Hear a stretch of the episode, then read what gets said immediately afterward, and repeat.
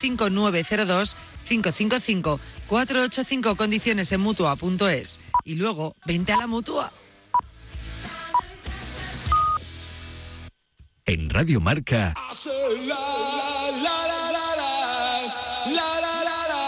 A diario. Este virus lo paramos unidos. Lo paramos si mantienes la calma, te lavas las manos y te quedas en casa. Lo paramos si ayudas a nuestros profesionales sanitarios y confías en que vamos a superar esto. Detener el coronavirus es responsabilidad de todos y todas. Si te proteges tú, proteges a los demás. Ministerio de Sanidad, Gobierno de España. Estamos muy contentos porque... Presentamos... Un camión tan fácil de conducir que no te importará que lo aparque. El nuevo... ¿Novia de tu hija? Mercedes. Fuso Canter. Consíguelo en concesionarios oficiales de camiones. Mercedes-Benz. Un motero no se come ni un atasco. Un mutuero hace lo mismo, pero por menos dinero. Trae tu moto a la mutua y te bajamos el precio del seguro, sea cual sea. Llama al 902-555-485. 902-555-485. Mutueros, bienvenidos. Condiciones en mutua.es. Radio Marca, el deporte que se vive. Radio Marca. ¿Necesitas una furgoneta? ¿Eres empresario o autónomo? En Furgoline Alquiler tenemos los mejores vehículos de alquiler para ti. Furgonetas, camiones y de pasajeros. Furgoline.com. Vehículos nuevos al mejor precio, por horas, días, semanas o de largo plazo. Ven a vernos a Barbará del Vallés o visita nuestra web furgoline.com y compruébalo tú mismo. Si te gusta comer de verdad, tienes que conocer el restaurante Abrasa en el Port Ginesta de Castelldefels. Carnes a la brasa, chuletón, solomillo, costillas de cordero lechal y cochinillo y cordero lechal de Soria en nuestro horno de leña. También pescado, rodaballo, merluza, rape y pulpo a la brasa. Impresionante. Restaurante Abrasa en el Port Ginesta. Disfruta al máximo de una buena comida en nuestra terraza delante del Mediterráneo. Abrasa-mediorestaurante.com en el Port Ginesta de Castelldefels. Si aprecias la buena mesa, no te lo puedes perder. ¿Te acuerdas de ese golazo de última hora que nos hizo campeones del mundo? Oh, cómo olvidarlo. ¿Y qué manera de celebrarlo? Lo cuento y se me pone la piel de gallina. Hay jugadas que hacen historia. Esta temporada haz la tuya en Marca Apuestas. Regístrate ahora y apuesta solo con los mejores. Marcaapuestas.es. Solo para mayores de 18 años. Juega con responsabilidad. Cocodril Club. Si t'agrada la bona música dels anys 60, 70, 80, escolta Cocodril Club, tot un clàssic de la ràdio. Aquí, a Ràdio Marca Barcelona, cada dia en antena, de dilluns a divendres de 4 a 6 de la matinada, dissabtes de 6 a 8 del matí i diumenges de 5 a 7 del matí a Ràdio Marca Barcelona, 89.1 FM. Cocodril Club, el programa revival de l'Albert Malla. Hasta luego,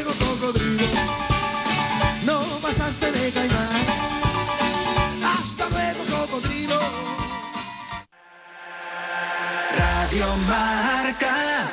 89.1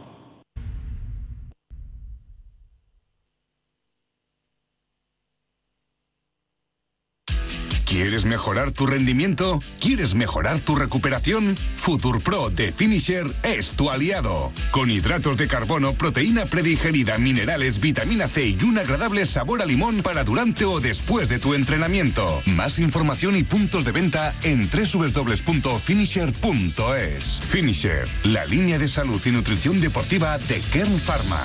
Con tarjeta, ¿no? Son 450.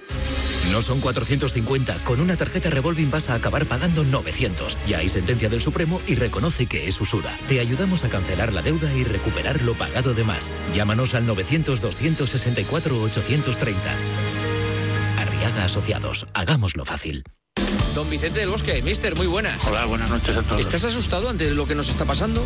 Yo creo que como todos, un poco sorprendido, confundido, en singular, que nunca nos hemos vivido. Lo más lógico es que la Eurocopa se vaya a 2021. Pues no sé si es la mejor solución, pero seguramente sea la única. De lunes a viernes, de once y media de la noche a una y media de la madrugada, Juanma Castaño saca a sus invitados cosas que no le cuentan a nadie. El partidazo de Cope y Radio Marca, líderes indiscutibles de la radio deportiva nocturna. Lo damos todo.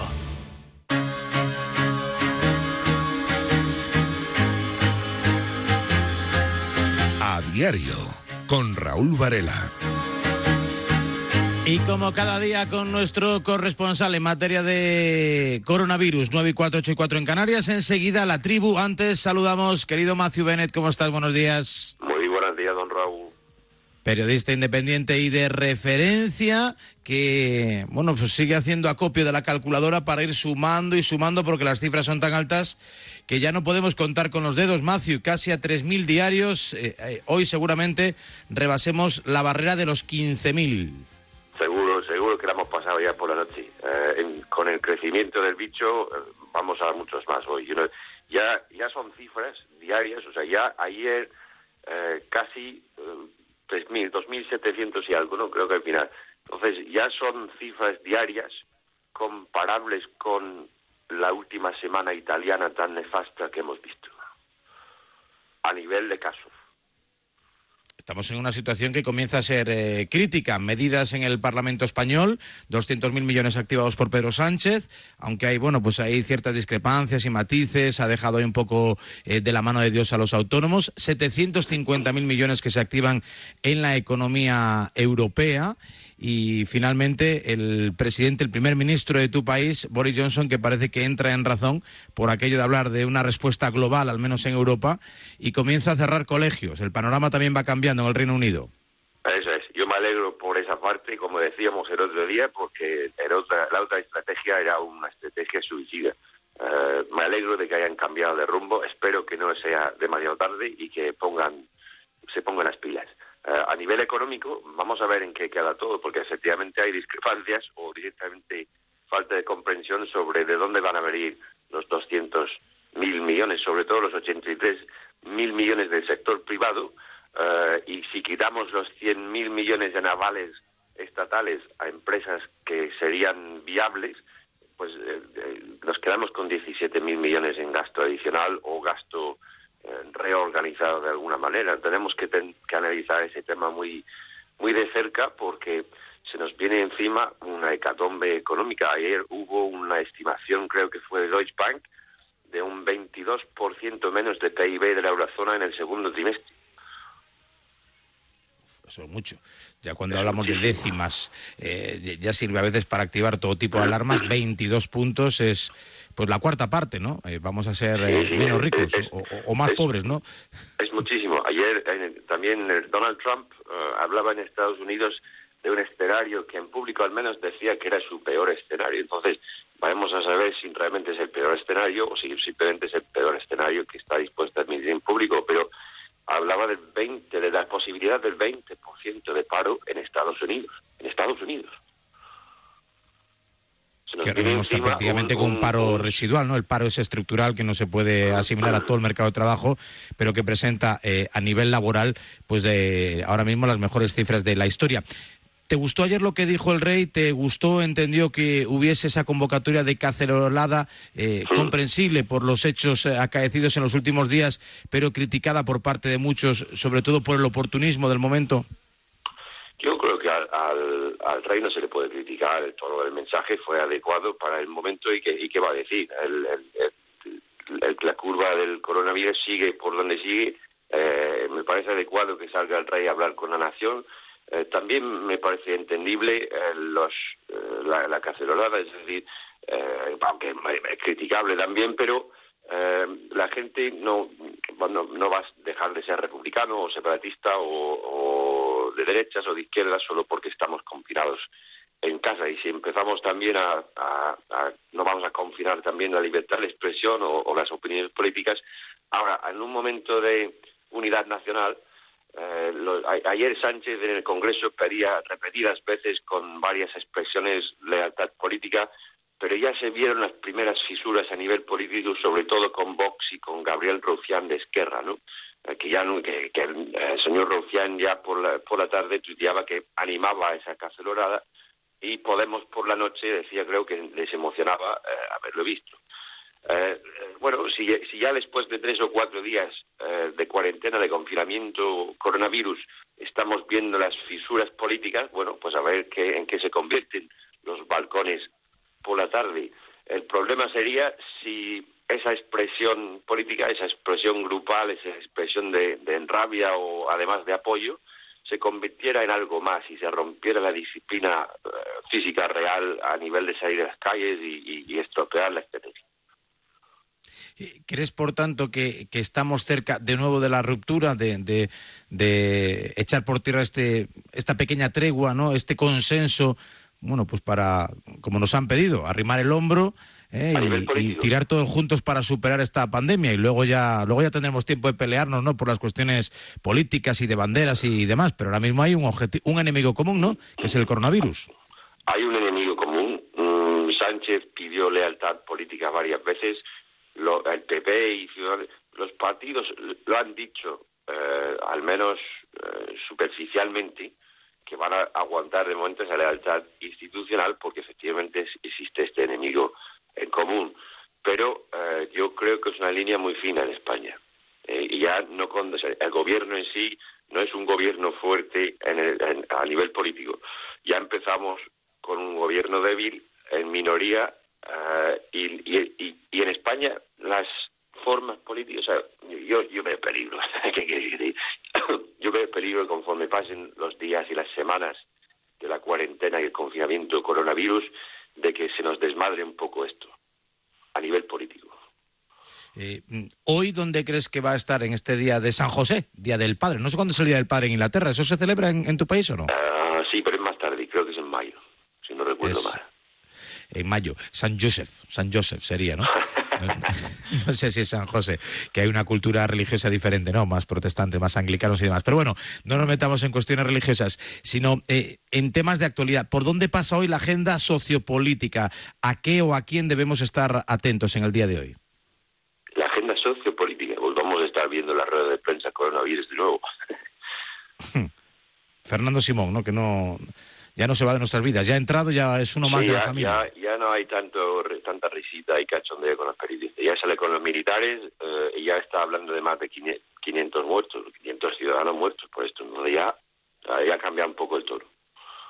Y sobre todo porque habrá que abordar algo de lo que algunos... Eh, sí vieron ¿no? desde el primer momento la vulnerabilidad de todas esas residencias, de toda esa población de gente mayor, de, de ancianos, de discapacitados, eh, ingresados en distintas residencias para mayores. Eh, algunos en régimen de 24 horas al completo, otros, bueno, pues en turnos de, de día, etcétera, eh, pero que nos están dando un montón de disgustos, ¿no? Las noticias más tremendas está, precisamente pues. están viniendo precisamente en esa residencia donde habrá que poner un foco especial, ¿no? Un foco importante de actuación, Matthew.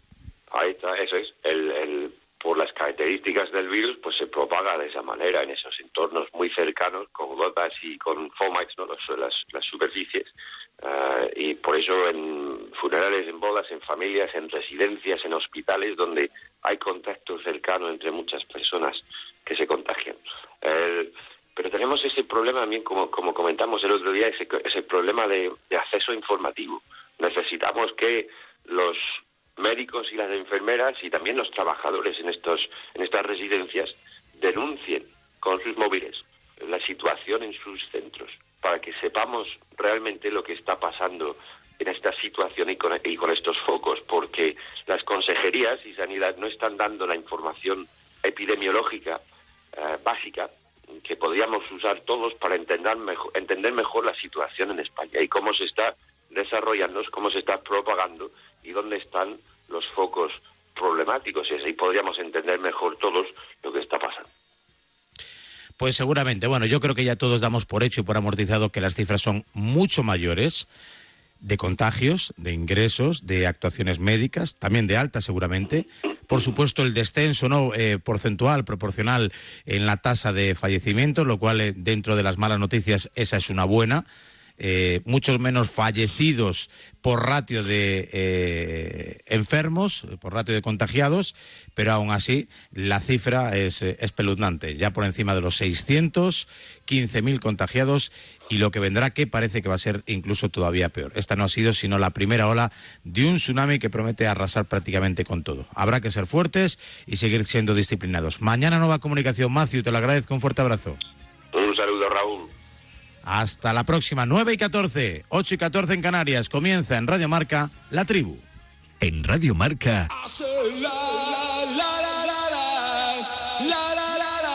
A diario.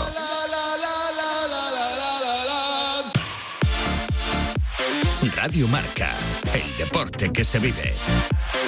Radio Marca.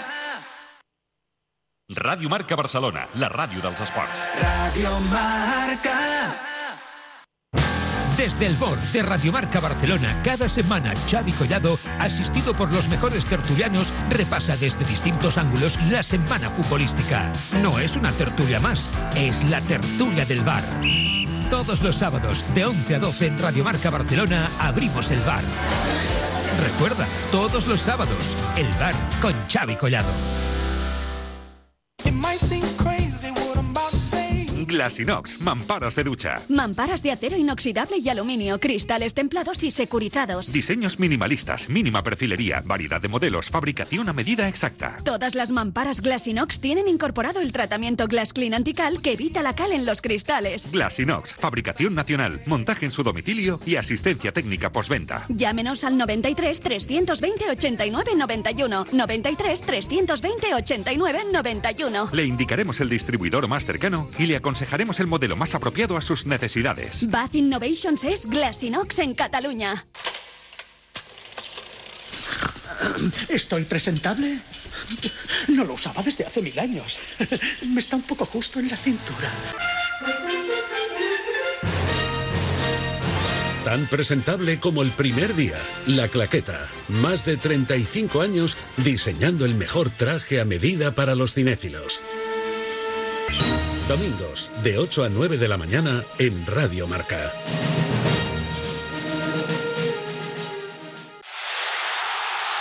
Radio Marca. Escolta Ràdio Marca Barcelona al 89.1 de l'FM, a radiomarcabarcelona.com o baixa't l'app gratuïta al teu dispositiu mòbil des de la botiga oficial. Radio Marca.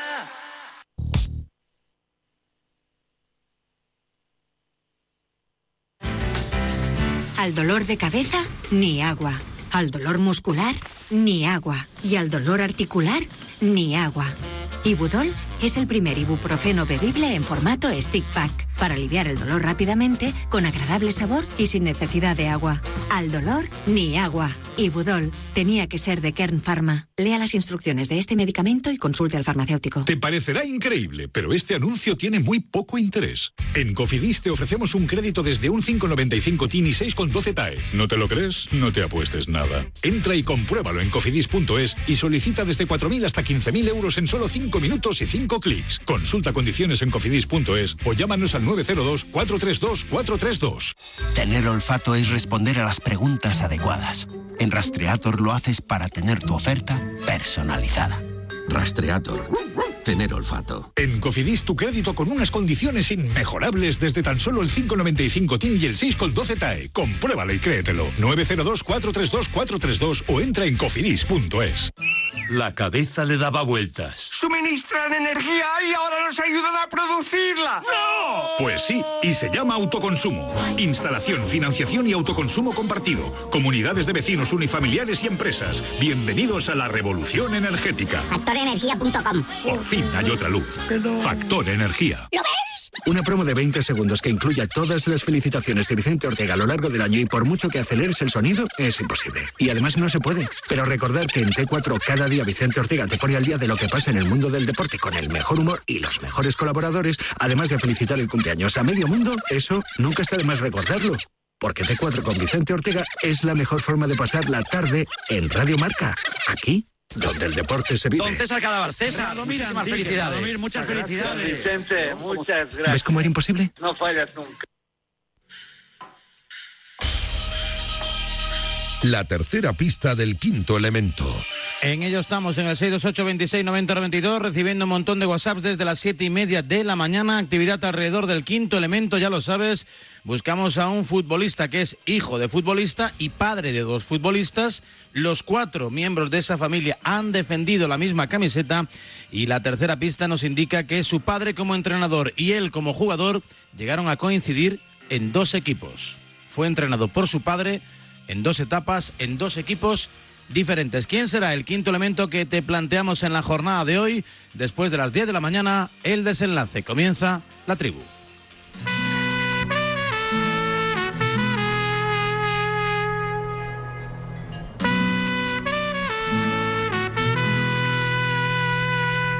En a diario.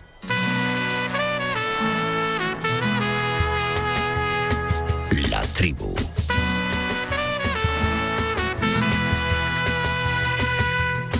Quieres compartir tu opinión, envía una nota de audio a nuestro WhatsApp 628 26 90 92. Y bienvenido a la tribu. Aquí estamos, eh, hasta las 10 de la mañana, bien acompañado eh, por eh, periodistas de Postín que me imagino a los que imagino, al menos en sus respectivos domicilios, guardando este confinamiento. Eh, manteniendo la distancia de seguridad e intentando analizar también la actualidad, que no es mucha, pero bueno, siempre suele ser intensa y sobre todo en estos tiempos eh, un tanto especulativos, ¿no? Por aquello de cuándo se volverá a jugar la liga, seremos capaces de terminar el campeonato, quedará vacante el título eh, de campeón, habrá ascensos, habrá descensos, en fin. No está fácil el panorama, ¿eh? porque el calendario da lo que da y los días solo tienen 24 horas. Querido Isaac Fouto, eh, compañero Cadena Cope, ¿cómo estás? Buenos días. ¿Qué tal, Raúl? Muy buenos días. Pues aquí en ¿Cómo lo llevas? Como todos, bien. Bueno, yo llevo desde el sábado en casa, eh, cumpliendo las normas de seguridad y de sanidad. Y la verdad es que bien, porque es que se pueden hacer muchas cosas, Raúl, de verdad. O sea, Qué paz, ¿no? No tener. eh, llevas una semana sin defender a los árbitros, qué paz. Sí, bueno, la verdad es que bueno, se echa de menos, ¿eh? Pero, pero bueno, también te digo que como estamos hasta arriba con el tema de, tú lo decías, ¿no? De si va a volver la liga, si no, de noticias, de, o sea, ya con las noticias a nivel general, en la que estamos muy pendientes de, todos los, telediarios, de todos los informativos, pues eh, también se une eso, ¿no? Que estamos muy pendientes de, la federación, de la liga, de, todo lo que puede ocurrir, de los diferentes panoramas que pueda haber de aquí a, a mayo, que es cuando la liga quiere volver. Bueno, hay muchas cosas, ¿eh? No, no te creas. Eso seguro. Querido Agustín Varela, Radio Marca en Sevilla, buenos días. ¿Qué tal, Raúl? Muy buenas a todos. ¿eh? Y felicidades Ahí- a, la- ahí es- a las pepas, a las pepas, a los pepes, a los José, cierto. a Josefa, a los papis, Sí, a señor, todos. a todos, a todos, a todos, a los padres. Claro que, claro que sí. Ayer habló Monchi en Barcelona, que están muy activos con esto de los fichajes, se apunta, creo que son los compañeros del diario Sport hoy, la figura de Rakitic, destino precisamente a Sevilla, no perdéis el tiempo. Y ayer ese direct de, de Instagram eh, con un compañero fotógrafo que hizo tu buen amigo Eder Sarabia. No sé si estuviste atento y al corriente, pero No habló de no todo un poco, de que está estudiando catalán para adaptarse, de que le gusta la bici, de que le, eh, le encantaría conocer a Nadal, de que le escribe mensaje Luis Enrique, en fin, todo muy completo. Bueno, me parece perfecto. Hay que, hay que adaptarse a esta situación en la que estamos viviendo. Como decía Isaac, hay muchas cosas que se pueden hacer y, y, oye, pues mira, es una forma también de compartir pues tus eh, inquietudes, ¿no? Con, con la gente. Me parece perfecto, me parece bien. Eso seguro. Damos la bienvenida e invitamos también a este tiempo de tribu a nuestro compañero en Gol Televisión, Felipe del Campo. Hola Felipe, ¿cómo Hola. estás? Buenos días. Buenos días, buenos goles. Bueno, pues con optimismo, ¿no? Venga, yo creo que cada vez queda un día menos y que en dos meses, según el calendario, empieza Edu García con el tren de marcador y arranca de nuevo la liga, ya lo verás. Eso es de lo que se trata y Roberto Gómez volverá también a la actividad eh, televisiva que la tiene parada, no la radiofónica que sigue completando con nosotros cada mañana aquí en A Diario. Hola Bobby, buenos días. Muy buenos días, Raúl. Buenos días a todos. Yo quiero primero comenzar el día de agradecimiento a todo el mundo, a todo el mundo, médicos, enfermeras, enfermeros, eh, transportistas, a todo el mundo, a todo el mundo, a todo el mundo, a todo el mundo, a nuestros políticos, a todo el mundo, a todo el mundo, porque todo el mundo está poniendo la mejor de las intenciones para hacer las cosas. Y los que no sea así, estamos los ciudadanos para reconvenirles y decirles que ese no es el, el- el camino. Eh, primero eso, saludos a todo el mundo, a todo, a todo, todo el mundo. Yo ayer pues tuve un día me emocionó una cosa ayer, y lo voy a contar. Ayer era el cumpleaños de la madre de Vicente Ortega. Ayer era Sí, la- el, Sí, el sí. cum- el cumpleaños de la madre Ortega. Cierto. Y me llamaba eh, Vicente y, y entrevistamos a Joaquín Caparrós. Estuvimos con Caparrós, eh, que es verdad que ha estado, Recién fichado en Armenia, sí. que ha estado 24 horas en Armenia y se viene, se viene para, para España. Y entonces, pues nada, eh, dice Joaquín Caparrós, oye, eh, eh, Vicente, que un abrazo, que siempre te acuerdas de mí, tal, siempre a los cumpleaños, y dice Vicente Ortega, por cierto, hoy es el cumpleaños de mi madre, doña Blanca Gaitero.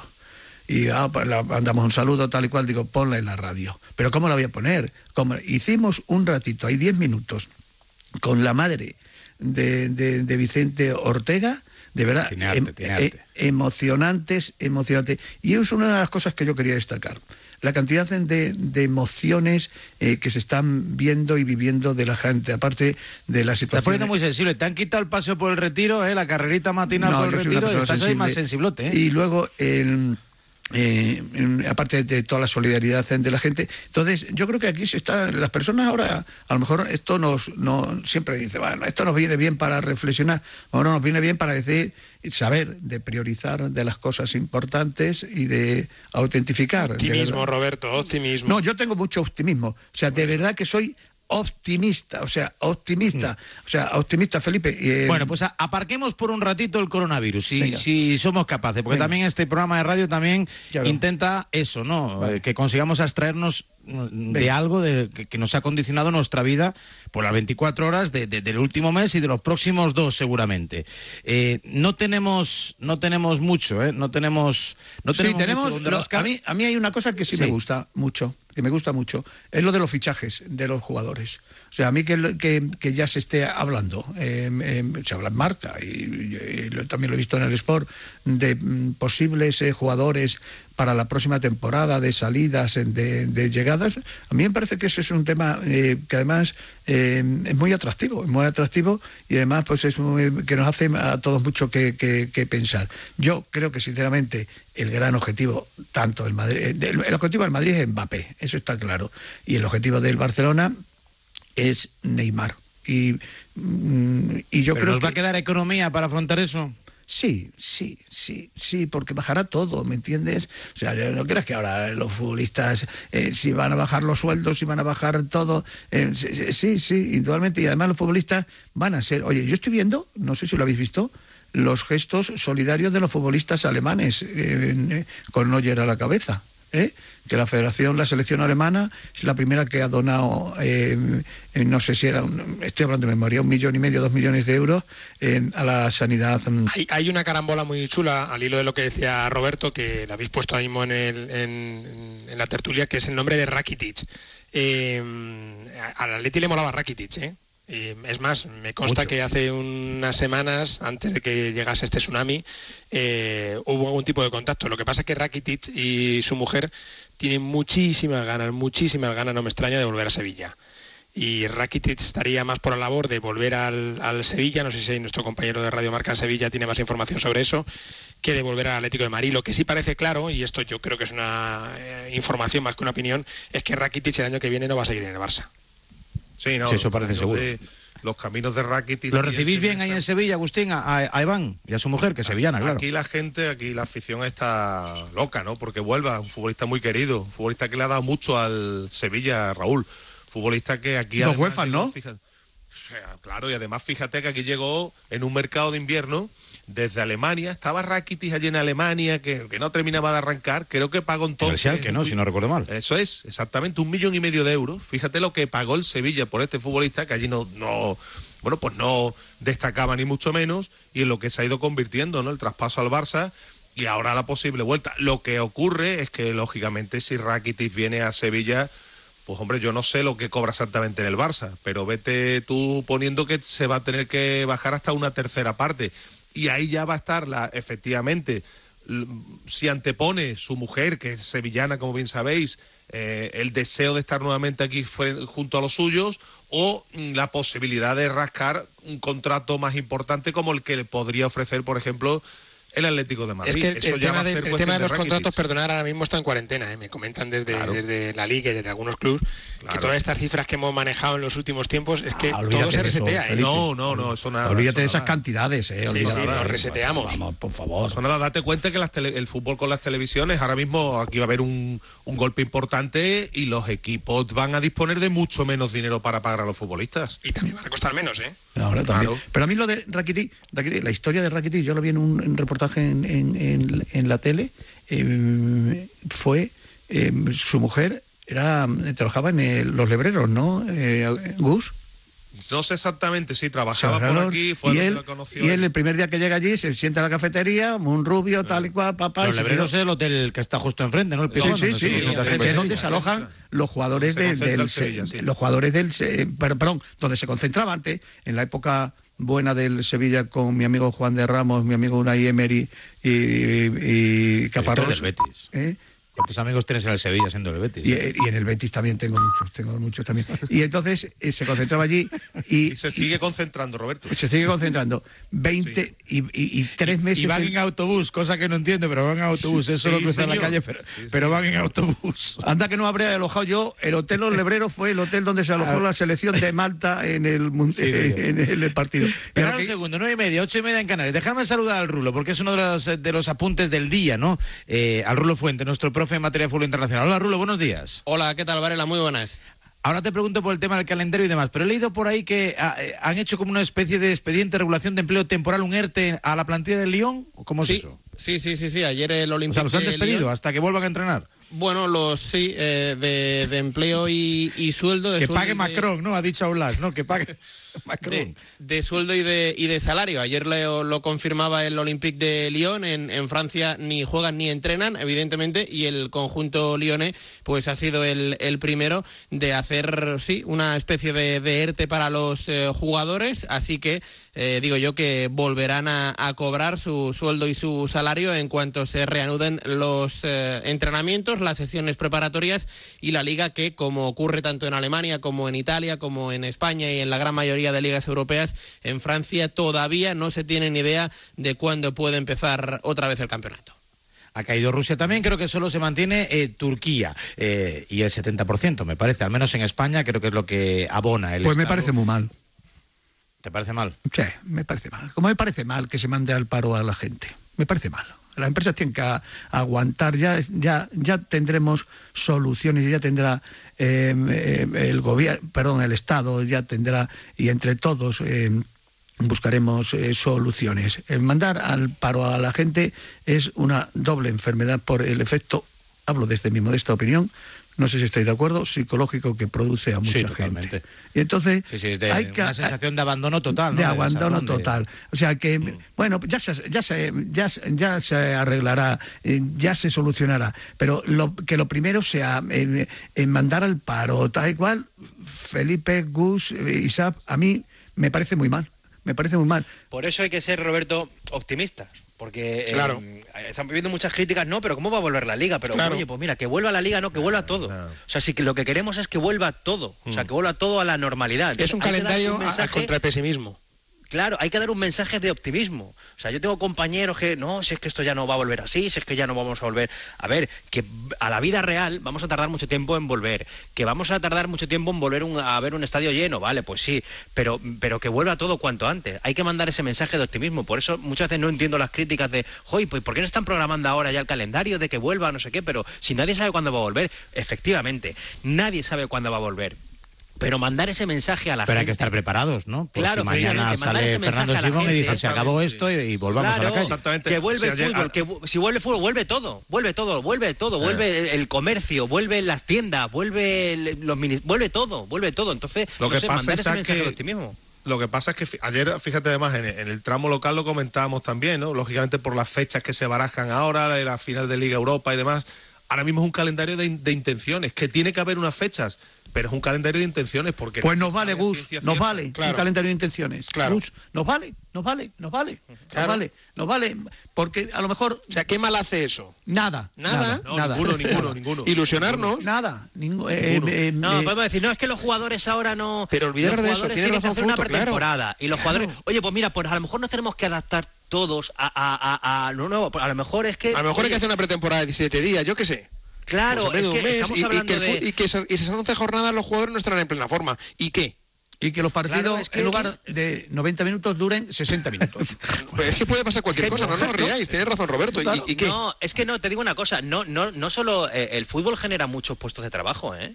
O sea, no solamente es que estoy hablando, no, los jugadores, bueno, si tienen que perder un 25% del sueldo, pues que son millonarios. Yo no hablo de los jugadores, pero hay mucha gente Ah. que vive del fútbol y que tienen unos sueldos muy modestos. O sea, no nos olvidemos que no solamente del Muchos fútbol viven trabajadores, sí, Messi muchos trabajadores. y Rakitic, como hablabais ahora, y, y, y, y Griezmann, que no, que hay y estamos muchos hablando fruto de trabajadores dos que viven meses. del ¿eh? Es decir, yo sé que nos ha pedido el conductor del programa que no vayamos al, al tema, pero este está enlazado No, un poco con el fútbol y con el calendario. Estamos hablando de dos meses. Mm, Quedan verdad 11 que por un lado queda poco, 11 pero por el otro lado queda mucho. ¿eh? Ahora, eh, eh, eh, 11 fechas. eh, Rulo, eh, quédate ¿cu- cuánto tranquilo. queda- cua- quédate tranquilo queda con una cosa. Eh, Varela, Sí. quédate tranquilo con una cosa. ¿eh? Bale no va a seguir en el Madrid. ¿eh? O sea. Bueno, ahora hablamos de Bale. Ahora hablamos de Bale. Ya lo tienes claro, lo anticipas y en el No, despacho. te para, para darte tranquilidad estos días. en Bale no va a seguir. entradas. Bale no va a en entradas y seguir. salidas. ¿Cuánto queda en Europa? ¿Queda- ¿Queda mucho más por jugar en Alemania, en Inglaterra, en Italia Sí. y demás, eh, Rulo, Sí, con sí. respecto a España? Antes de, de- de repasar lo que queda en Europa, déjame que, que os diga que ayer habló Gabriele Gravina, que como sabéis es el presidente de la Federación Italiana de, de Fútbol. El 2 de mayo. Eh, pero, eh, en fin, veremos a ver lo qué, qué es lo que pasa. A ver, en Inglaterra quedan nueve jornadas de, de liga, aunque hay ah, cuatro equipos eh, que les quedan diez, Manchester City, Arsenal, Aston Villa y Sheffield United, más los cuartos de final de la FA Cup. Hay que contar también las Cuartos de copas. final. Sí, eh, todavía se tienen que disputar los cuartos de final, eso sí, a partido único. En Italia es evidentemente el eh, campeonato de las grandes ligas europeas donde quedan más fechas. Quedan 12 partidos, 12 jornadas, aunque a la gran mayoría de equipos les quedan 13. Eh, y ahí hay que jugarse todavía las semifinales de Copa en sus partidos de vuelta. Recordaréis que se iban a disputar aquella semana donde en Italia estaban medio confinados, finalmente se tuvieron que, que aplazar el, el Juve Milan y el Napoli Inter. En Alemania eh, quedan nueve fechas, aunque a Werder Bremen y a Eintracht de Frankfurt les quedan diez jornadas y hay que jugarse las semifinales de la Pokal, de la Copa, a partido único, donde por cierto todavía sigue vivo el Saarbrücken, eh, aquel equipo simpático que está en la cuarta división del fútbol alemán. Y finalmente en eh, Francia eh, les quedan 10 jor- eh, les quedan 10 jornadas, eh, 11 para el Estrasburgo y el Paris Saint-Germain, partido que en su día se aplazó también debido al eh, coronavirus, mientras que en Francia ocurre como España, ya ah, hay servida la final, eh, se tiene que jugar, la final en el país galo será en Saint-Denis entre el Paris Saint-Germain y el San Etienne, así que de las grandes ligas eh, en España nos quedan 11 jornadas, mm, donde les queda más es evidentemente en Italia, 12 para la gran mayoría de equipos 13. Varela, ¿puedo hacer una pregunta a Rulo? Sí, claro. Eh, eh, Rulo, buenos días. Buenos días, Roberto. eh, ¿En Europa están priorizando las competiciones domésticas locales o las competiciones eh, europeas? Me refiero sobre todo a Inglaterra, Francia, Alemania, Italia y España. Muchas no, gracias. no, la- las, las domésticas. En, en Europa, eh, ayer eh, en Italia decían, bueno, pues eh, lo mismo que, por ejemplo, dijo a Rubiales hace 48 horas y lo que explicó ayer aquí en tiempo de, de a diario, ¿no? Dan prioridad absoluta a las competiciones domésticas, que la prioridad es eh, finalizar, si se puede, antes del 30 de junio, que es la fecha donde expiran los contratos. Si no se puede el 30 de junio, no pasa nada. El 10 de julio, el 15, el 20, pero la prioridad es sí o sí terminar, acabar con el eh, curso, con el ejercicio 2019-2020. ¿Y, eh, y a nivel de Champions y de UEFA? De Copa Bueno, de pues UEFA? Es que ahí el, es que ahí el problema es eh, que, que podamos sincronizar, digamos, el Claro, no, calendario por eso- por sanitario eso te de todos los diciendo, por países, eso. ¿no? Por eso hay una comisión, por eso hay una comisión en la que está Javier Tebas, en la que está el, pres- el presidente de la Premier y en la que hay varios miembros de la UEFA y en esa comisión lo que se está haciendo es eh, varios calendarios donde las fechas de eh, Champions y UEFA Europa League son las mismas para todas las ligas, para 11 ligas que son las que están implicadas en Champions y en Europa League. Entonces, esos calendarios son los mismos. ¿Qué ocurre? Que si hay algún país que eh, vuelve antes a la normalidad, pues ya puede retomar sus competiciones nacionales. Y luego ya se ajustaría a las que están haciendo, eh, en este caso, esta comisión que estoy diciendo. Pongo un ejemplo. Si eh, Francia eh, empieza su competición, por ser muy optimistas, el 15 de abril, pues el 15 de abril ellos ya empezarían a recuperar sus competiciones. Y luego ya, llegados a mayo, pues ya se adaptarían a las competiciones eh, Champions y UEFA Europa League. Pero No sé Isaac, si me perdona. ¿no va a ser unificado el, el calendario? eh, Sí, sí. Sí, claro, es unificado. Lo que pasa es que si por- tú, por entonces, ejemplo, empiezas come- antes... ¿Por qué comentas que sí en Francia es antes o en, en otros No, países? porque es claro, si hay, si hay algo, porque depende de los gobiernos. Ah. Entonces, claro, si tú, Entonces, si hay un la gobierno, comisión, por ejemplo, pa- la comisión, Claro. si depende de los gobiernos, o sea, por mucho que nuestro presidente es el señor Tebas, me parece, ¿no? Eh, Sí. Sí. Eh, don Javier Tebas, al que aprovecho para mandar un saludo que nos está escuchando, Un saludo. y al presidente del Atlético de Madrid, don Enrique Cerezo Torres, que nos está Le escuchando. mandamos otro saludo. Y mandamos un saludo muy fuerte a toda la familia de, de Lorenzo Sanz, ¿eh? que seguro que sale de esta el que fuera presidente Sí, del sí, Madrid. sí, y, y a, y a- Quedaros con, con dos fechas que a ha dicho López, para que a la gente la memorice. también, a a Ciro nuestro López, compañero que- Ciro López, sí, y bueno, y a, y a toda esa gente, desde luego, que no pueden estar todo el con sus mundo. familiares, A todo el mundo. a sus familiares que están en, en la UCI que están en la- y que no pueden estar con ellos. Sí, ahora mismo, pero que- contéstame la pregunta. Eh, sí. Eh, eh, ¿Va a haber unificación en el calendario o, o se va a comenzar eh, de unos en un sitio y otro? o- Es o- imposible unificación, Roberto. No, es claro, es que unificación de calendario para, para es imposible en- si, habrá no, países o que sea, todavía no lo hayan pasado. Claro, vamos a ver. Por ejemplo, si Hombre, Italia, Italia por- previsiblemente será el que primero vuelva a la actualidad. En teoría, Claro, siguiendo- Italia- efectivamente, ese criterio que dice Raúl es el correcto, pero, pero Claro, vamos a entonces, ver. como a Italia le quedan claro. Como a Italia le quedan más fechas por recuperar, porque el mayor problema lo tiene Italia, que tiene más jornadas por recuperar y todavía van por las semifinales de la Copa, pues como tienen más que recuperar, pues si vuelven antes, pues podrán recuperar antes sus competiciones domésticas, pero las competiciones internacionales, esas sí que se están fijando fijas para el resto de clubes. Y mira, si luego hay equipos... De hay momento ligas- contamos ahora mismo en el mundo, noticia de última hora, que Conte, el, el primer ministro italiano, anuncia que las medidas de confinamiento en Italia, que es el país que va más avanzado, dicen que hay en torno a 10 días ¿no? de, de- de- de adelanto con respecto a nosotros en el término de pandemia, que se van a prolongar más allá del 3 de abril. O sea, eso nos situaría el escenario aquí en España como mínimo en el 15, en el Ecuador del próximo mes. Sí, sí, nosotros Después de Semana Santa. Sí, sí, sí, sí, hasta después de Semana Santa, siendo muy optimistas, nada. Pero, eh, pero es eso, o sea, si hay algo, Roberto, no sé si me explico, si hay alguna liga que puede empezar antes a recuperar sus competiciones No, sí, nacionales, sí, pues te- empezaría te- eh, antes. Isaac, pero las fechas internacionales est- están fijadas. Y luego bien. tened en cuenta otra cosa, dependiendo de cuándo se retome, eh, la Champions sí que cambiaría de formato. O sea, hay un plan para que la Champions se jueguen los partidos de vuelta que quedan de octavos y luego a partir de cuartos se puedan jugar eh, mm, la Champions o la Europa League a partido único. Quedaros con dos fechas. Final Four, otro formato. Eso sí 15 de mayo, San Isidro, arranque de liga. 12 de julio, que sería la final de la Eurocopa, sería final de liga. 15 de mayo, 12 de julio. 15 de mayo. Lo que pasa es que hay 12 de un tema, julio. Felipe, importante que hay que tratar, que es que el 30 de junio terminan los contratos y las cesiones. Bueno, pero eso yo de verdad creo que eso. Ya, entonces, por eso Hay está que llegar a un acuerdo marco. en- Ahora eh, mismo es un tema ayer lo intentó explicar el prestigioso abogado y gran perico, que buen amigo de Roberto Gómez, José María eh, Fuster Fabra. Eh, luego lo matizó también el presidente Rubiales hablando del derecho comparado, porque claro, una cosa es el acuerdo al que podamos llegar aquí en España, es decir, que eh, AFE, Liga y Federación pues, eh, pues digan, pues sí, pues estos contratos automáticamente quedan prorrogados, Lo de FIFA pero y de claro, UEFA, ¿no?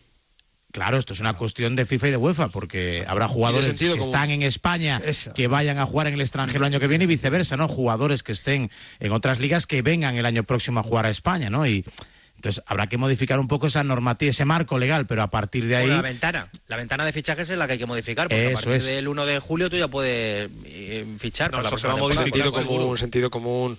Pues del 30 de junio se hará una prolongación Estas al son las 13 de cosas julio y se acabó. que nosotros estamos comentando aquí que a la gente eh, la gente entiende lo del calendario, lo del comienzo y que se esté trabajando, por supuesto, eh, por parte de las comisiones de la Federación de perdón de la Liga de Fútbol Profesional, pero la gente lo que menos entiende es lo de los contratos, lo de las eh, altas, las bajas. La gente eh, lo que quiere es cuanto antes que haya fútbol, pero luego los otros temas, eh, yo creo que eso mm, produce un poquito, por lo, por lo que a mí me llega, ¿no? De, de rechazo. Pero es muy importante también que yo creo que a nivel, y estaremos de acuerdo todos, el fútbol anímicamente es muy bueno para la sociedad. El fútbol, el deporte, es muy bueno. Sí, sí, es muy bueno para la sociedad. Es muy bueno. Y en este sentido, Radio Marca, eh, que está teniendo una- un trabajo sensacional de todos los compañeros, de toda la gente que trabaja y de todos los que tenemos la oportunidad de, de colaborar, somos muy importantes. Porque ahora me están llegando mensajes de, de gente, Roberto, gracias, gracias, gracias, gracias por lo que hacéis tal y cual, eh, mm, pero lo que nos importa es eh, el apoyo, eh, y, y ese es el que tenemos aquí, ese positivismo que lideramos aquí, Varela. Está tú claro. Que tú eres aquí el, el- el- nuestro líder, los Varelas en estos Somos la segunda fila de ánimo. Es decir, lo primero están los sanitarios, los cuerpos y fuerzas de seguridad del Estado, eh, los políticos están en primera línea tratando de solucionar las cosas, pero luego los periodistas deportivos o los periodistas en general tenemos también una, una obligación Claro, moral con la gente. Claro. Informarles y levantarles el ánimo y entretenerles y que, la- y que, y que, y que oye, eh, lo que esté en nuestra mano para que psicológicamente, porque insisto en, en- en esta desgracia, a la desgracia sanitaria hay que, hay que añadirle la desgracia económica y hay que añadirle una tercera, la desgracia psicológica. Hay mucha gente que a partir de unos días, pues oye, al final estás en una situación en la que nunca te has visto ni probablemente te volverás a ver. Y hay que ayudarles y hay que animarles. En cuanto a las fechas, perdonar que, que, eh, que- que incida, sobre todo en lo del fútbol italiano. Eh, habéis mm, comentado antes que cuando todo esto pase, que tiene pinta de que eh, será más tarde que pronto, en cuanto a los futbolistas, mm, yo creo que tendrán que hacer como un stage de pretemporada como Claro, si claro. lo hicieran en, en verano. Fíjate, me estoy aquí fijando y repasando fechas en Italia. Hay equipos como la Lazio, que es segunda y que se está jugando el título de liga, o la Roma, que no juegan un partido desde el 29 de febrero. Claro, ¿eso qué quiere decir? Que si más o menos en Italia trabajan con la hipótesis de volver a la normalidad eh, a mitad de abril, finales de abril, eh, equipos como la Lazio, la Roma, la Atalanta, eh, el Leche, mm, hará mes y medio que no Bueno, compiten. pero, pero a ver, pero de verdad no, no, no nos pongamos así. Es decir, en, en esta competición, en esta liga de este año, se acababa el 15 de mayo y volvía a lo mejor el 15 de agosto. Eran tres meses. Los mismos tres meses que ahora mismo tenemos en la cabeza. Es decir, pues si, si, si esta temporada, como decís todos, en vez de hay una pretemporada de, 15 de un mes, hay una de 15 días, pues las primeras jornadas serán como torneo veraniegos. Bueno, en cuanto a preparación, pues, pues adelante. Luego es diferente la, eh, o sea, tú te vas en verano de vacaciones, o sea, ahora en teoría no están de vacaciones, hay muchos incluso, que pues, más a mi favor.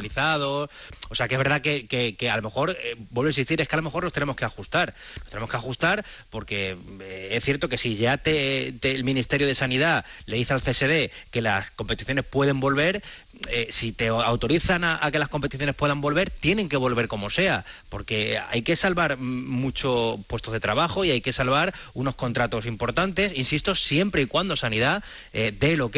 Y por supuesto, eh, barajad el panorama de que vamos a tardar mucho tiempo en ver un partido a- con espectadores. O sea, va a ser. Claro. Pero, pero claro, pero es que, insisto, es que nos tenemos que, que- adaptar a las Sí, circunstancias. Italia se habla de eso, ¿eh? Y de un regreso a la normalidad, pero de una forma muy gradual. Y, En, qué, en qué grado, en qué escalón se No, incorpora el deporte. Esto es muy importante lo que acaba de decir para que la gente se vaya concienciando lo que va- lo que acaba de comentar Isaac, que las primeras jornadas mm, seguramente casi, bueno, sin el seguramente. Bueno, pero algo es algo, ¿no? Ya poder encender la tele y la cerrada. radio y ver un partido de fútbol, pues ya es otra cosa. Claro, claro, Raúl, pero que la gente no crea que de buenas a primeras, oye, ya está, no, las primeras jornadas seguramente vamos a hacer, vamos a asistir a que van a ser partidos a puerta cerrada. ¿Habrá bar? ¿Quién? Que si volverá al bar. Era buen momento. Hay que, hay que guardar la distancia de seguridad, foto. ¿Cómo van a hacer si están ahí todos pegados en la sala BOR? Pues mira, sería un buen momento para que no volviera eh, Roberto. Bueno, no, no, es que yo, yo creo que sería la Así mejor. ya se os acababa la discusión a los Lamas, los Roberto Gómez y compañía. Hombre, la Ya gente no que entendemos. nada que discutir con nadie. La gente que Saber entendemos. Si con un poco Eh, de suerte se ha estropeado el bar, eh, eh, está ahí con eh, oxidado y no vuelve. Pues sería, ¿no, ¿no crees que sería, eh, Felipe, no crees que Una sería buena oportunidad, sí, para que no volviera. El otro día estuvo muy bien con, con, con, con Ortega eh, Velasco Carballo. Sí, sí. No dirás Y que no. Le felicito. Sí, Velasco Carballo para mí ha sido el probablemente el segundo o el primer árbitro, el mejor árbitro español de la historia. Sí, Velasco Carballo ha sido. Te ha venido muy arriba, te ha venido muy arriba, te ha venido muy arriba. Pasa un poco, pero bueno. No, no, no. bueno, Carballo ha Si sido. pides la dimisión de Velasco Carballo en todos los programas, ¿no? Claro. ¿Y qué tiene que ver eso? Bueno, una cosa es como árbitro y Bueno, otra como ¿Qué tiene que dirigente. ver como árbitro? Estoy Joder, diciendo que es el bueno. mejor, como, como presidente Pero tiene que de irresponsable árbitro, nefasto. Hombre, mucho mejor Sánchez Arminio. Vamos, Vamos a de ser aquí a. Lima. Oye, y no te quiero decir nada, bien, el ¿eh? difunto La Plaza o Vicente Acevedo. O sea, pero eh, como, Eso como árbitro, muy pequeños a nosotros. como árbitro, bueno, también era yo muy pequeño cuando descubrió Colón América y, y lo sé. Sí, eso, Eh, como decía el otro. No, nunca estuvo en Y América y sé que Rubiales, descubrió y Rubiales Colón. Sí, que, correcto. Roberto, ¿Rubiales tiene también que dimitir o puede seguir en el cargo?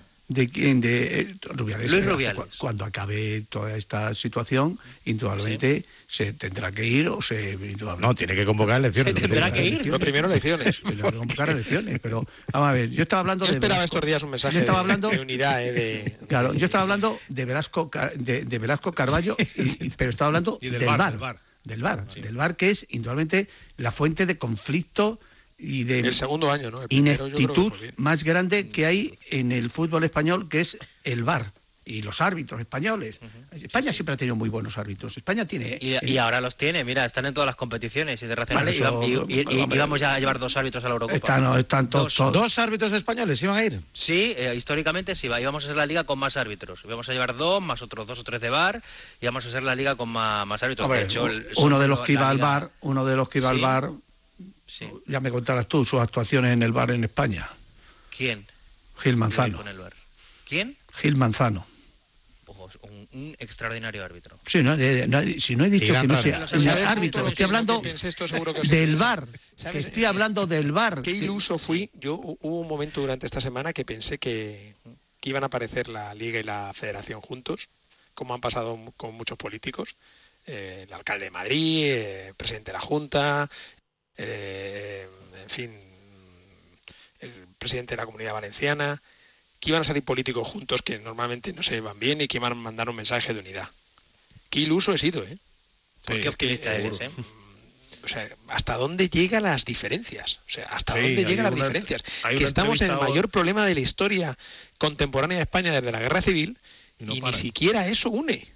No paran, Felipe. Aparece hoy un en El Mundo una entrevista a los compañeros en la que, bueno, vuelve, mm, creo que viene a llamar populista, ¿no? El, el- Bueno, pero es el que, claro, pero viene, viene de un discurso anterior, claro. Es que yo, yo pensaba que iba a haber un, un discurso de... Bueno, mensaje de unidad. Nosotros tengamos altura de miras. Eh, a, mí, Claro. a mí esto del bar me, me, recongratu- me, me reconcilia un poco con la actualidad. Vamos a ver una cosa. Es que, la actualidad es que deportiva. la barra libre que como tiene, hace mes y medio. La, la barra libre, la barra libre que tiene en, en, en Radio Popular, en la COPE, eh, Isa Fouto, Sí. y con y con Felipe y con Aquí Felipe le del frena, Campo. se le frena. Aquí, aquí se le corta. Claro, Aquí está claro. O sea, es que aquí está con gente, aquí habla con gente, con gente, Aquí se le acaba el chollo. con gente preparada. Gente o sea, es que el otro día, sabe el protocolo. el otro día, no, si el protocolo no hace falta saber. A mí, el otro día me preguntan, a mí me dice, oye, tú qué opi- Eso eh, es porque eh, el ama está más pendiente de Ibai Llanos que de, que de Sí, lo que me que dice, me dice el otro día, dice, oye, y, y las manos, estas manos, digo, yo no Sí. entiendo de manos, yo no puedo debatir con vosotros, yo soy un antiguo, yo entiendo de las manos de verdad, de toda la vida. Pues si no las ¿entiende? entiendes habrá que estudiar, Roberto. ¿Eh? Es que no queda otra. Yo, mira, yo no, si no entiendo francés, pues te tendré que estudiar Ah, francés. foto, eh, na, eh, Claro. ah, que no, que no, que no. ¿Cómo está tu familia? Que ya sabes tú el cariño Muy que yo bien, tengo a tus padres. bien. y Tienen, a tienen tu- muchas ganas de verte, muchísimas ganas de verte y de ir a Trujillo a- allí contigo y con el alcalde allá a la plaza a tomar un, un vino. Pues el alcalde es un gran seguidor del Athletic Club de Bilbao. ¿eh? Que por cierto, por cierto, hay un escudo del Athletic Bilbao en la iglesia más importante, la iglesia de Santa María en Trujillo, ¿eh? que lo esculpió un cantero que se llamaba El Rana. Y os cuento la historia brevemente, si además tenéis tiempo. Pues, eh, Bueno, eh, casi mejor lo dejamos por mañana. el- es, es- es una cosa muy bonita. Es una Nos cosa quedan muy ocho bonita. minutos para las 10, pero Cuando bueno. he dicho que tenemos tiempo, miedo me da. Es una cosa muy bonita. En Trujillo. Cuando es- avisa que va a ser breve, ¿no? que Trujillo, que es probablemente la ciudad más bonita de España, y aquel Muy que lo bonita, dude que sí, pase muy por Muy bonito Trujillo, sí, señor. Es precioso. Eh, hay una Pero, torre pero, emblemática. La más, bon- la más bonita, Roberto. Para mí sí. Para mí. sí. Claro. Vicente del Bosque dice que es Roberto, Salamanca, y yo creo que. Bueno, Salamanca es bonita. Vicente del pero- Bosque estuvo el otro día un poco ácido, ¿no? En, en Nah, con, con Fernando Alonso, perfecto. ¿no? Bueno, bueno, bueno, sí, sí, sí. Mañana, si quieres, le Bueno, tenemos. ¿No, eh, vale, foto? Sí, sí, la No sé si le apetecerá, como le ha contestado Alonso, ya él como no, le gusta si queréis, eh, polémica, mañana, pero... que por cierto, si acaba de ser abuelo, en el momento, acaba de ser abuelo Perdona, por segunda a vez, las dos horas de entrevistar a nosotros. acaba de ser, acaba de ser, acaba de ser abuelo. Entonces lo A mí, contaba. si me das a elegir entre Vicente del Bosque y Fernando Alonso, me parece que yo no tengo ninguna duda, ¿eh? Yo, Si y yo por no cierto, se trata de elegir, se trata de que lo que dijo parece que le sentó mal a Fernando Alonso. Bueno, os acabo de contar no, no esto. estoy diciendo nada. Lo de la- Sí, a ver, acabo de contar lo de la Trujillo. ciudad más bonita de España, sí. Entonces hay una iglesia, el, el monumento, el, el conjunto monumental de Trujillo es impresionante. Sí. O sea, es una, Sí. unas cosas, además la iluminación de Pero Trujillo. al lío que, que van a ser las 10. Bueno, Y entonces, en la Plaza. Mayor de Trujillo, en la Plaza Mayor de Trujillo, hay, perdón, en la parte antigua de Trujillo, eh, hay una iglesia que es la iglesia de Santa María, que es donde salían los conquistadores para, para, para América. Porque aunque eh, tú no habías nacido, sabes que eh, los trujillanos conquistaron América. Sobre todo, eh, sobre todo Francisco Pizarro, Perú, y Hernán Cortés, que es de Medellín, México. Bueno, y había un, en el año 78, se acuerda reconstruir la torre que después del terremoto de Lisboa, eh, a principios de siglo, pues, eh, pues estaba, estaba en, en demolición para caerse. Entonces, eh, Bellas Artes da un presupuesto y entonces hay un, un arquitecto eh, una, que se llama Petisco, Germán Petisco, y, de y acuerdan poner cuatro escudos en las cuatro los cuatro capiteles. Entonces empieza con el eh, escudo que no se podían repetir, el escudo de, de Castilla y León, el, escudo de Extremadura, el escudo tal y cual. Y se acaba el presupuesto. Y entonces el cantero, el Rana, que era un seguidor empedernido del Atleti de Bilbao, o sea, que era del Atleti de Bilbao. Trujillo tiene dos peñas del Atleti de Bilbao, no hizo otra cosa, nada más que subir, que como subía todos los días, y cogió y esculpió el escudo del el Atleti Bilbao. Y toda la gente le decía, pero Rana, ¿qué estás, qué estás haciendo? Y decía, sube y lo ves. Y alguien con unos prismáticos vio y dice, coño, este tío ha puesto el escudo del Atleti de Bilbao. Y claro, le dijeron a la gente, bueno, ¿y esto por qué? Dice, porque yo, yo hago lo, lo que me dé la gana. Y como me han dicho que haga lo que me dé la gana, pongo el escudo del Atleti de Bilbao. Y en la iglesia más emblemática que hay en Trujillo y probablemente una de las más emblemáticas de Extremadura y de España, la iglesia de Santa María, está el escudo del Atleti de Bilbao. Si nos ha gustado la pues historia y sobre todo si nos ha Muy gustado bien. como lo he comentado y lo he contado, venga, no veas. A mí sí me ha gustado. Yo tengo los pelos de punta, Roberto. De verdad, ¿eh? Atleti Real Sociedad que, se- podría ser cualquier día del mes de junio o de, o de julio, ¿no? Eh, Fouto, ¿no? La final de la Copa podría Sí, ser... la, fin- la final de la Copa del Rey está también en ese calendario que se está elaborando. Porque yo estoy escuchando a. Con la fresquita, ¿no, que- Isaac? No, estoy escuchando a Rubiales que se va Pero a qué fresquita, si es que yo creo que, que- que eso va que quedar... creo que va a no, ahora... pero- A las 2 de la mañana, hay que jugar a las 2 de la mañana. Mataríamos por ver un partido a las 2 de la tarde con 40 grados. Mataríamos. Claro, que es un La comentario de federación no broma. quiere Con jugar 50, partidos ¿no? Que sí, que sí. ¿eh? ya os lo digo. Es un comentario de broma, vamos, fijaos en julio la que va a caer aquí. Bueno, Oye, que yo me hice Ya nos da igual todo. que yo me hice en el mes de agosto del año 1992, no sé si habéis nacido alguno y sabéis que hubo la, la por exposición, aquí. Eh, eh, el torneo de la Expo, que lo jugaban el Oporto, el Sevilla, el Betis, Sí. y era el Atlético de Madrid eh, o el Real Madrid, el Real Madrid, que me lo hice precisamente en Hotel Los Lebreros, y fue el día 1 o el 2 de agosto en Sevilla.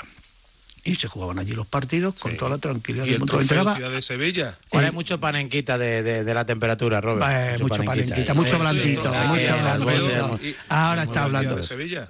Eh, Jorge de Alessandro eh, era el entrenador del Real Betis en, eh, en aquel. Grande, pibe, dale, en aquel grande. año. Eh, Bueno, Rulito, algo más que añadir del fútbol internacional. Turquía, ¿no? Tienes Sí. el único que te entretiene estos días. De momento sí, aunque eh, desde el Galatasaray, sobre todo eh, los capitanes, tanto Muslera, el portero uruguayo, como Radamel Falcao García, el ex delantero del Atlético de Madrid, están haciendo fuertes presiones a la, a la Federación y a la Liga Turca para que se pare, aunque de momento es el único campeonato que, que aguanta en principio y si no cambia nada en las reuniones que se tienen que mantener durante el día de hoy, va a volver a haber liga a puerta cerrada. Eso sí, el otro día tuvimos un Galatasaray Besiktas, que ya sabéis eh, todo lo que se genera con el ambiente, a puerta cerrada. Es, es ¿Cuándo así. fue eso? Él eh, fue el domingo a las 5 de la tarde. Y de momento de los eh, campeonatos así más o menos gordos y grandes, Turquía es eh, el único que aguanta, aunque hoy o mañana podrían decretar también la, suspensión. Repito que el, equipo más eh, poderoso o más importante, o uno de ellos, como es el Galatasaray, está haciendo presiones junto a otros equipos a la Liga Turca para que bueno, pues se lo piensen dos veces y, y paren el fútbol, aunque de momento están desoyendo estas eh, opciones.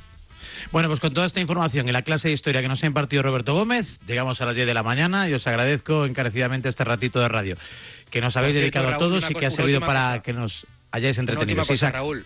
Eh, os recomiendo la columna de Irene Lozano en El País, ¿eh? porque la Secretaría de Estado para el Deporte está pidiendo que se suspenda la cita olímpica.